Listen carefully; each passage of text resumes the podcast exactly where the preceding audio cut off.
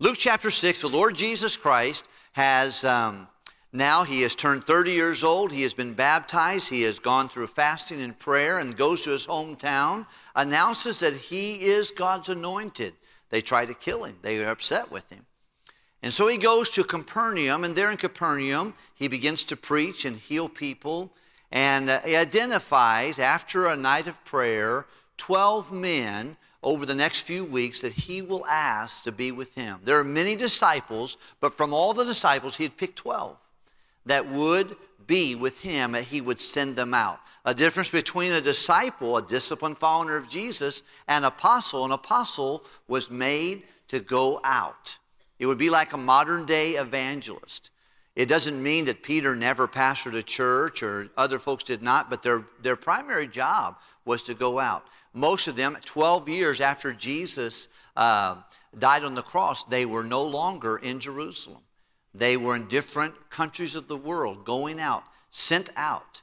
And so these are apostles who took the gospel of Christ. They had been with Jesus and they had shared the gospel in the known world for the Lord Jesus Christ during that time.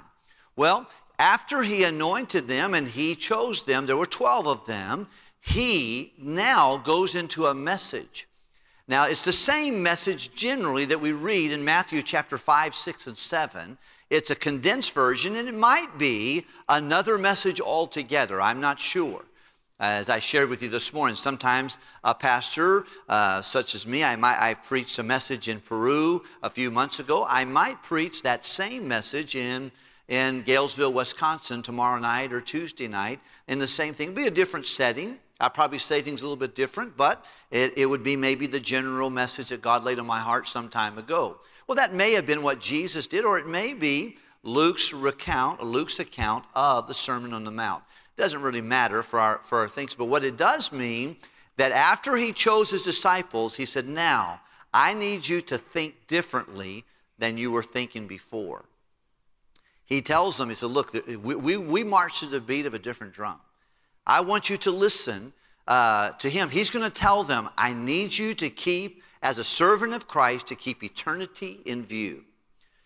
I need you to live for the hereafter and not for the nasty now and now. And he begins up, blessed are the poor. He said, the people that are maybe going through difficult times, uh, theirs is the kingdom of God. He said, blessed are those who, who have, uh, have been stressed and, and gone through difficult times. He goes, one day they'll be filled. He said, Blessed are those when men revile you and hate you for my name's sake. He said, That's okay. We're not doing this for the nasty now and now, we're doing this for eternity. He said, Great is your reward in heaven. He continues to challenge them with several woes. He said, Whoa, watch out.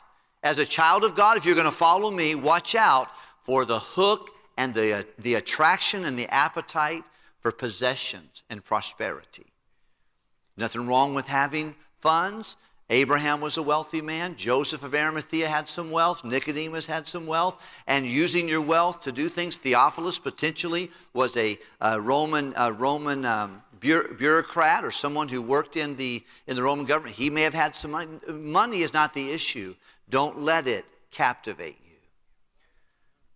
He said, Watch out for finances. Watch out for the, the, the yearning for prosperity. He says, I want you to watch out for the yearning that you'll have for pleasure and just wanting to be happy all the time and have an easy life and just be good for us. And oftentimes we, we oftentimes forget the eternal at the altar of the immediate. And we want to have, we want to have ease, uh, a life of ease. I think about that little, that little, that little martyr in Africa when he got killed. They went back to his home and he made a, he made a little, wrote, wrote it out. He said, I'm a part of the fellowship of the unashamed. The die has been cast. I've stepped over the line. I'm a disciple of Jesus Christ. I'll not turn back, let go, or be still.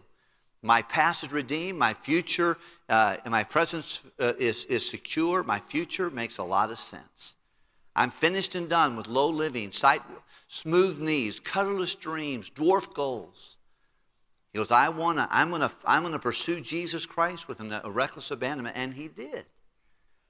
And he said, Look, be careful about the hook and the attraction of prosperity. Be careful about the attraction of pleasure. Be careful about the attraction of popularity.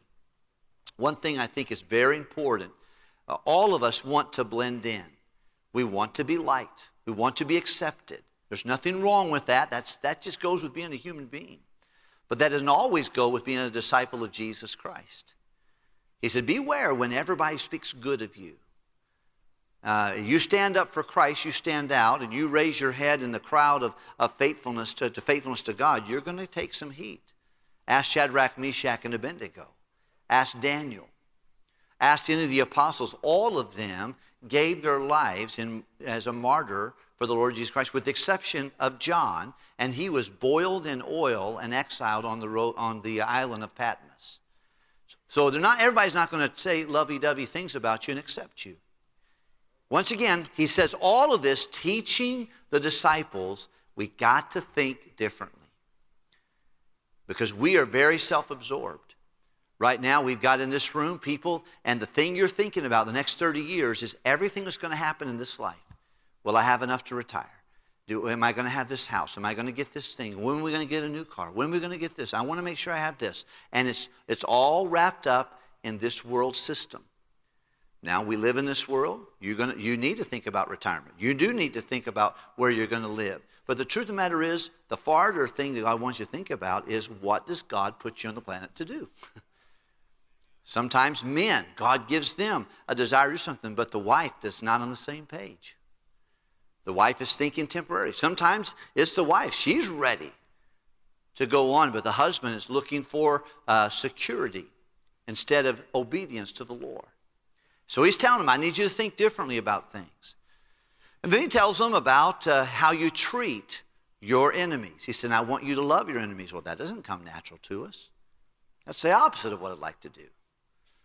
Uh, when I have an enemy, I want to kind of pinch his head off and spit in the hole. You know, I want to just say, hey, "Look I don't, I don't have time for this." That's we don't want, we don't want to, we don't want to, uh, to have opposition.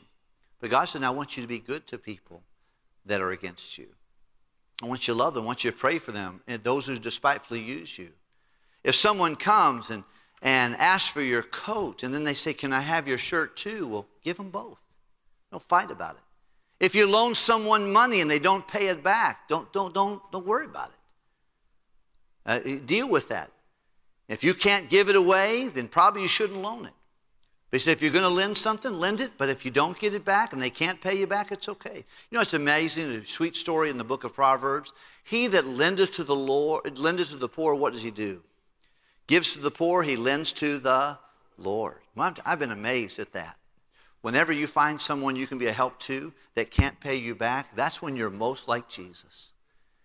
And you'll find that in verse 38, he puts it in context give, and it shall be given to you. Learn to, learn to share, learn to live. It's very interesting. As disciples, so much of this information deals with finances. And God doesn't mind talking about finances. Sometimes I joke about this, but, but when you come to church and someone brings up money, 1,800 times God talks about money or possessions in the Bible. You know how many times he talks about prayer? Uh, they say less than 600 times. 1,800 times money possessions. And of course, the Bible says where a man's treasure is, there his, it's a heart matter. And you and I think about finances every day. So it's interesting. Sometimes people come to church and they'll say, you know, yeah, I knew I was going to talk about money. And they say, oh, that's really offensive. That's all he talks about is money. That's not all we talk about is money. Good night. Is, but we would not be a Bible preacher if we didn't discuss it. How can you ignore 1,800 verses of the Bible that talk about it? If you read the whole Bible, you talk about the whole Bible. And here's Jesus with his disciples says, Look, we got to talk about this.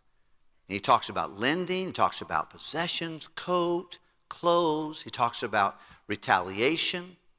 And then he talks about giving. Look at verse 38, if we can, please. He says, Now give, and it shall be given unto you, good measure, pressed down, shaken together, and running over shall men give into your bosom, for with the same measure you meet, it withal shall be measured to you again. And by the way, giving is my part, measuring into you back again, that's God's part. And by the way, give and it shall be given to you. What is the it? It's whatever you want to give. If you give mercy, guess what you're going to have a tendency to get? Mercy. You give people the benefit of the doubt, guess what you're going to probably get? Yeah. You give anger and, and, and you, you blow up and, and, and yell at people, guess what's going to probably happen to you? You'll get it back. You learn to give financially, you're going to probably get finances back to you. You, you're stingy, whatever you, whatever you want to do. And then it's interesting, who is the one who does this? He, God taps on people's hearts to give to a person who is a giver. God always gives givers something to give. When you want to give, God will give you something to give. That's one of the things I love about Faith Promise Missions.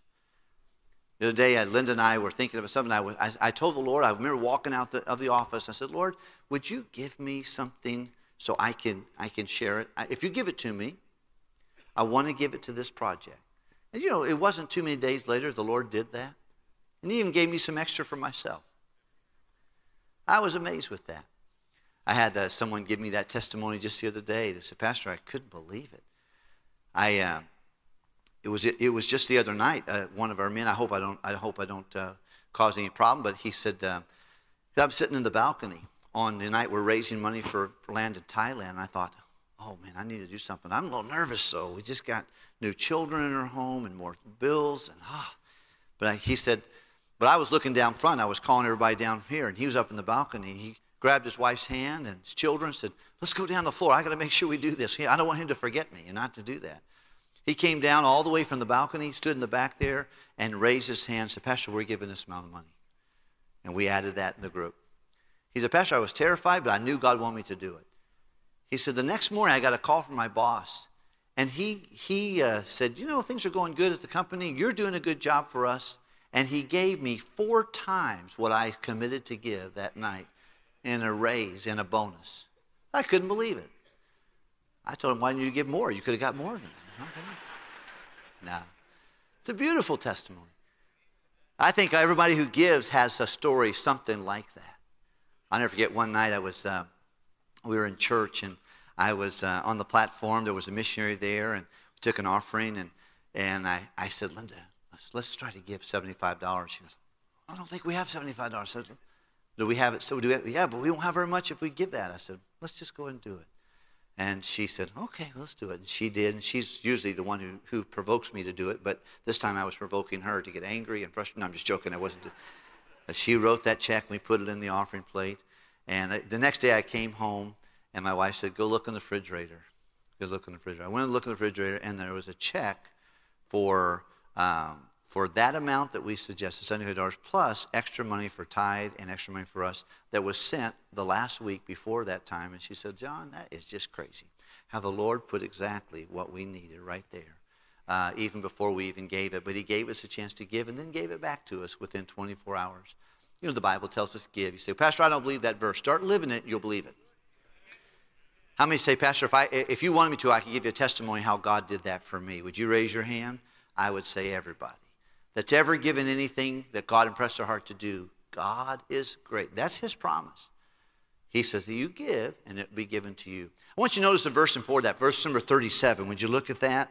Judge not that ye be not judged, and condemn not that ye be not condemned. Forgive, and ye shall be what? Okay, these are some attitude issues, and it talks about making judgment on people and, and not forgiving people. So you do it, God's going to help you. You give, and it, whatever you give, it will, be re- it will be returned to you. And God will tap others on the shoulder within your sphere of influence to give to you if you and I will learn to give. Let's look at verse 39, if you can, please, and I need to hasten. And he spake a parable to them, said, Can a blind lead the blind? And they uh, not both fall into the ditch. Probably referencing the traditions of the Pharisees and the people that were continually giving him a hard time. He said, If you got a blind person leading blind people, both of them end up in the ditch. And you know, in every false teaching, and we got some of it today in, in outside circles and even in our own circles. But every false teaching, you have two groups of people. You have, vic, you have villains and you have victims. Now, I don't know who everybody is for sure, but usually you have someone that knows it's wrong and you have someone who is just attached to the villain and they, and they are victims of bad teaching.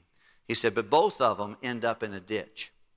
That's why the Bible tells in the book of James if you see a brother err from his way, and you recover him. You get him back. You encourage her to come back. Boy, you cover a multitude of sins. you really help somebody. Well, we ought to be careful. We ought to watch one another. And by the way, be humble enough if you get approached by someone about something you're doing that's wrong or questionable occasionally, that may happen. Well, you got a friend if someone will approach you like that and say, I love you, but be careful about this. Be careful about that situation. Thank God for friends like that. But be careful about those matters. Look, if you would please, in verse number 40. And the disciple is not above his master, but everyone that is perfect shall be as his master. Mature is the word for perfect in our Bible. And then he says, let's talk about faults. We've talked about our foes or our enemies. We've talked about our brothers and sisters. Now we talk about our, our faults. And why beholdest thou a mote that is in thy brother's eye, and thou perceivest not the beam that is in thine own eyes? Either thou canst thou say to thy brother, Brother, let me pull out the mote that is in thine eye, that thou thyself beholdest not the beam that is in thine own eye, thou hypocrite. Cast out first the beam in thine own eye, then thou shalt see clearly to pull out the mote that is in thy brother's eye. So he's going to talk a little bit about criticism here. And he says, Be careful, because, and once again, Jesus was continually criticized. The Bible tells us that he that soweth discord among the brethren is it's an abomination to the Lord. He can't stand it. The devil is the accuser of the brethren. Now, let me tell you, friend, not everybody in Christianity is going to dot their I and cross their T's the same way you and I might do it. But to his own master, let him stand or fall. We need to be careful about what we say about other people. And that's sometimes grievous when you see them. And sometimes people who go off on excess of holiness try to draw other people to their thing. It's very grievous. But be careful with our, because he's going to go on to say, out of the abundance of the heart, the mouth speaks. Here he's giving an illustration. He said, Look, you and I, oftentimes, because we don't know all the information, we'll try to pull a splinter out of our friend's eye while we have a telephone pole in our eye. We got a baseball bat in our eye sticking out of our eye, and we're trying to pull some splinter out of somebody else's eye. You got a beam versus getting a mote or small little thing. He said, if you can deal with your own, stay on your own side of the fence and deal with you. You know, when I think about this, uh, the Bible tells in Hebrews in chapter number 12, when he talks about people running their race for God, he says, first of all, I want you to remember that, um, that you got to run light if you're going to run right. You got to lay aside every sin and wait. You got to remember that there's a fan base watching you from the heavens and from the earth. You're always being observed while you're running your race for the Lord. Number three, he says, make sure you remember your focus, and that's Jesus. Keep your eye on Jesus. You keep your eye on, on men, you're going to get disappointed. You keep your eye on programs, you're going to get disappointed. You keep your eye on the church, you're going to be disappointed. You keep your eye on Jesus, you'll never be disappointed and you'll be able to see clearly. He said, Remember, while you run your race, it's not going to be easy. He said, You've not yet resisted the blood, striving against sin. Then he says, When you run your race, don't get angry with the Father. The Father in heaven allows many things along your race. You're going to lose children. You're going to lose friends. You might have to go through a financial reversal. You might get sick physically. There might be some things that disappoint you with watching two brothers get in a fight. By the way, that's stupid. You can just stay in your own lane. And he keeps telling us that in just a few moments. He said, don't, don't do that. He said, keep fighting and then don't get mad with the Heavenly Father. He says, because the Father, if God isn't chasing you, he, he chastens every son whom he loves. So just like a, a coach, you know, he's gonna, he's, gonna, he's going to coach his team. He's going to make them run exercises and do calisthenics and stay after it. Why? Because he wants them to hold a trophy up at the end. He wants them to be a champion. Well, he's going to push them. And he's, I don't want the players to get mad. That coach is so mean. He made me run. He made you run so you could win. And your Heavenly Father is going to have you go through some difficult times so you will run your race. So you will value the importance. And then he goes on to say, you got to be strong. You got to lift up your knees, the feeble knees, lift up your arms, and, and, and realize you, you, you got to have fortitude. But then he says in, in Hebrews chapter uh, 12, he says, Now, while you run your race, follow peace with all men, without which no man can see the Lord. Here's one of the most terrible things that you and I fall into from time to time. We're, if you're running a race, you got to stay in your lane. And you got to keep your eye on the Lord, right? Looking unto who? Jesus. He says, So follow peace with all men. Here's what happens in many Christians they expect their race to go smooth and God's helping them, but they're not watching Him. They're fighting with their neighbor over here. They're pushing, they're talking, hey, stop doing that. And while you're looking over here, because nothing blurs our spiritual vision quite like interpersonal problems. You get two pastors and they don't want to get along with each other, too prideful, too full of themselves, too opinionated to communicate, to work together. Instead, they write letters to everybody else how bad the other guy across town is. That's ridiculous. And you can't see the future. You got Sunday school teachers getting mad with other Sunday school teachers or bus captains getting mad. Look, that's, that's ridiculous. You'll never run your race. You'll never keep your eye on the Lord as long as you're fighting with people around you. And he said, Look, get the ball bat out of your eye before you go around and try to help somebody else. If you get the ball bat out of your eye and you, you know you're right with God, then maybe you can say, Hey, brother, can I just talk to you about how you spoke to that, that person the other day or what you're doing with that financial decision? Okay, well, then, then maybe if you're clean and pure and you've got a relationship, you might be able to help them with their splinter. But you got to get the ball bat out of your eye. You got the two by four out of your eye. That's what he says. So be careful. You got a beam in your eye and you're starting to criticize other people. One of the greatest sins of churches like ours and people like me is that we got opinions about everything. And we verbalize those opinions foolishly. We say, ah, you know, I know who he is. Look, you don't need to say that. You need to stay in your lane and keep your eye on the Lord, and let them stay in their lane and keep their eye on the Lord. Quit trying to fix their wagon, especially when you're broke down on the side of the road with your issues. It's a problem we all have. I've had it, and I think if you're honest, you probably can say, Yeah. I have a friend of mine said, My spiritual gift is criticism. No, it's not. It's not your spiritual gift, man. That's not a biblical gift. That's a spiritual sin, okay? Then he goes on to tell us here in the next passage of scripture, he says, A good tree bringeth forth, uh, I'm sorry, a good tree bringeth not forth corrupt fruit. He talks about corruption.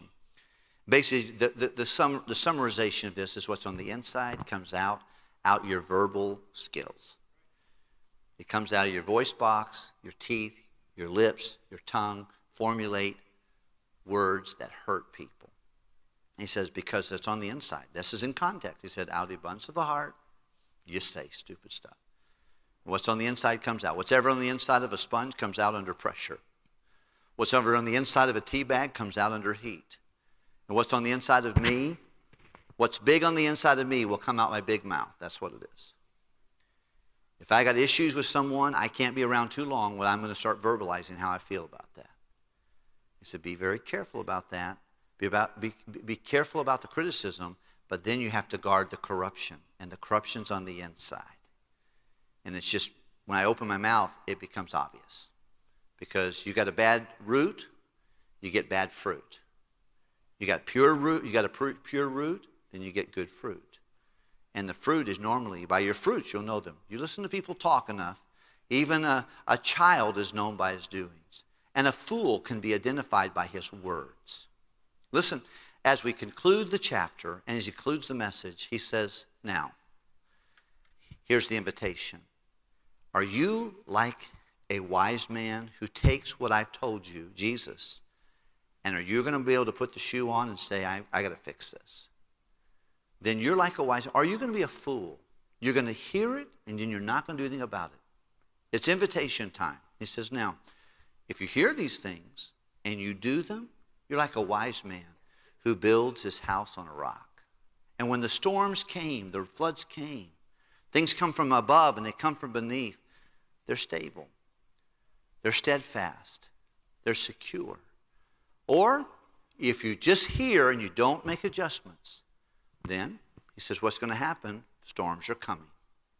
The rain's going to come, the floods are going to come, and if you don't have a solid foundation, you'll lack security, significance, and steadfastness. And then your house crumbles. So I find that here in this passage of Scripture, he is speaking to you and I as Christians. And he says, Look, John, I need you to think on an eternal plane. What I'm telling you goes against your earthly nature. But I need you to realize that if you're disadvantaged, you're distressed, you're detested, it's okay. We're not living for this life, we're living for the next one. Be careful that you don't chase prosperity. Be careful that you don't chase popularity. Don't chase pleasure. Enjoy whatever, whatever you can enjoy within reason, but don't desire that. He says, learn to give and not expect reciprocation. Learn to love and not get loved.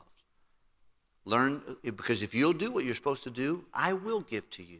You give and it shall be given to you. Be careful you're not judgmental and critical. Be sure that you, you guard your heart because that's where the corruption is. It'll come out your mouth. Now, play it, and are you going to be wise and say, God, I, I, I know you talk to me, and I want to I wanna do it. I know where I'm wrong, and I want to fix it. If you do that, there's going to be stability for your wife or kids. I wonder how many children could have been raised a lot better if dad had listened and obeyed. See, obedience. I wonder how many pastors could have really had a fruitful ministry if they just were to obey what God told them to do. I wonder how many children could have a godly grandmother and instead they have, they have no stability because they heard but they didn't apply.